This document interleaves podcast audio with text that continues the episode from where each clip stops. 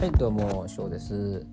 えー、前回はあのー、まあ、バンドをね組むにあたってギターに、えーまあ、メキシコ生まれのブラジル育ちのズーリーってね人を仲間に入れてバンド組み始めたっていうところからね話したんですそれでまあ曲自分たちのオリジナルの曲を作り始めてっていうところまで話したんですね。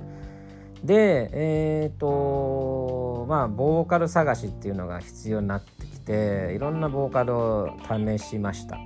で覚えているのは最初のボーカルだったかな。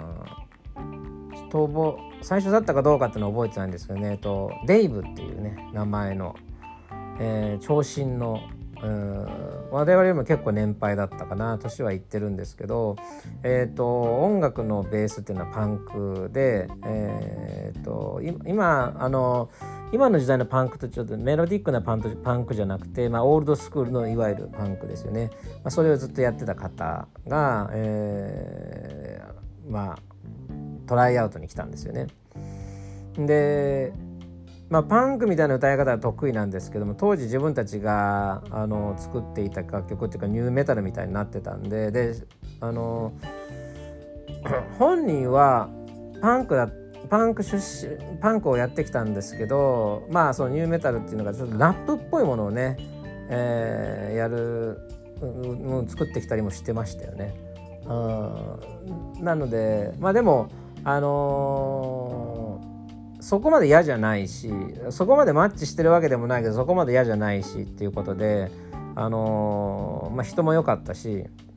ライブはとりあえずやりたいなと思ったんでで彼と一緒にやるようになったんですよね。うん、でその時にまずや始めたのがまあ自分たちがレコあの作ってきた曲をレコーディングしてでデイブに、えー、歌詞をつけてもらって歌を入れてもらうと。でそれをもとにうんまあいくつかコピーなりメディアキットみたいなのを作って、えー、ベニューにベニューにブッキングをしてですね、えーまあ、ライブをするんですけども、まあ、初めてだとねあのー、なかなか入れさせてもらえない要は今までどこでやったことがあるんだみたいな感じでね言ってくることはよくあるんですよね。要は経験者じゃないと入れないよっていうようなところもあるし誰でもいいからそのスポット埋めてくれってとこもあるんですよ。で初めての当時の私たちのように初めてなバンドに関してはとにかく誰でもいいからスポット埋めてくれ。とにかくスペースも小さいからすぐ少し少し連れてくればすぐ埋まるよ人なんてっていうような場所があってですね。そういうところであのライブを始めるようになったんですね。でそれが一つ目がね今覚えてる名前がねハルダディーズっていうんですよ。ハルダディーズ。まあすごく狭いバーでしたね。えっ、ー、とグランドフロアにそのまま入るとそこバーなんですけどそっから、えーと、階段降りてって地下に行くとそのステージがあるんですけどもうほんと4人入ったらギリギリでデイブはね背が高かったんでねもう天井すれすれのとこですよね。ステージ乗っちゃったら。ジャンプなんかしたらもう確実に頭ね割るっていうね、まあ、そういう場所。であれはだ数十人とか10人20人入ったらいっぱいなんじゃないかなってぐらい狭いですよ。だからまああの客を連れてこれない人でもいっぱい感をすぐにね体験できるような場所。でそのアメリカって日本ってねあのライブをやってた高校の時にねあのコピーバンドでライブハウスでやった時にはねあのノルマがあるんですよチケット何枚売ってくださいっていう。それ以上売ったらそこはあなたたち取っていいですよっていうのがあるんですけどアメリカは最初からねえー、っと70%ぐらいくれるんですよ。向こうはね結局チケットからの売り上げがいらないんです。あまり必要としてなくて来たお客さんがビール飲むんですけどそれで売り上げを上げるんですよ。でビールってね大体うんアイバーだとね6ドルとかね7ドルとか567ドルぐらいかな。500円600円700円ぐらいなんですね。で必ず1人1本は飲むからうん、チケット代なんかより全然割がいいわけですよね。で日本って必ずしもそこでビール飲むってわけじゃないじゃないですか。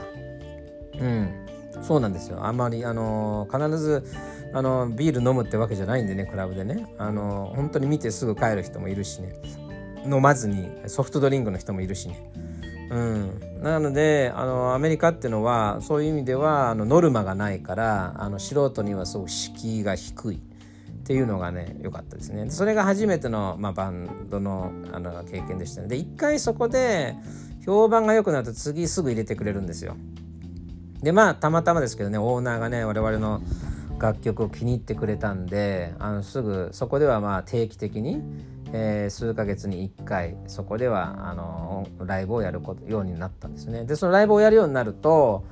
えー、同じところにね似たようなバンドをブッキングしてくれるんでねその友達たちと友達になるっていうね。うん、でそれで、えー、次こういうとこでやるんだけど今度こっちで一緒にやらないとかっていう声がかかってくる。まあそれは多分日本でもどどこの国でも同じだと思うんですけど、まあ、コネクションっていうところでどんどんどんどん広げていくというね。うん。まあ、そういうことであの活動が広がってまあ、認知されてったかなと、まあ、もちろん全国的にその認知されてるわけではないのであれなんですけど地元で日本人のドラマっていう感じではねメリーランドでボルチモアでメタルやってる日本人のドラマっていうのは私ぐらいしかいなかったのか、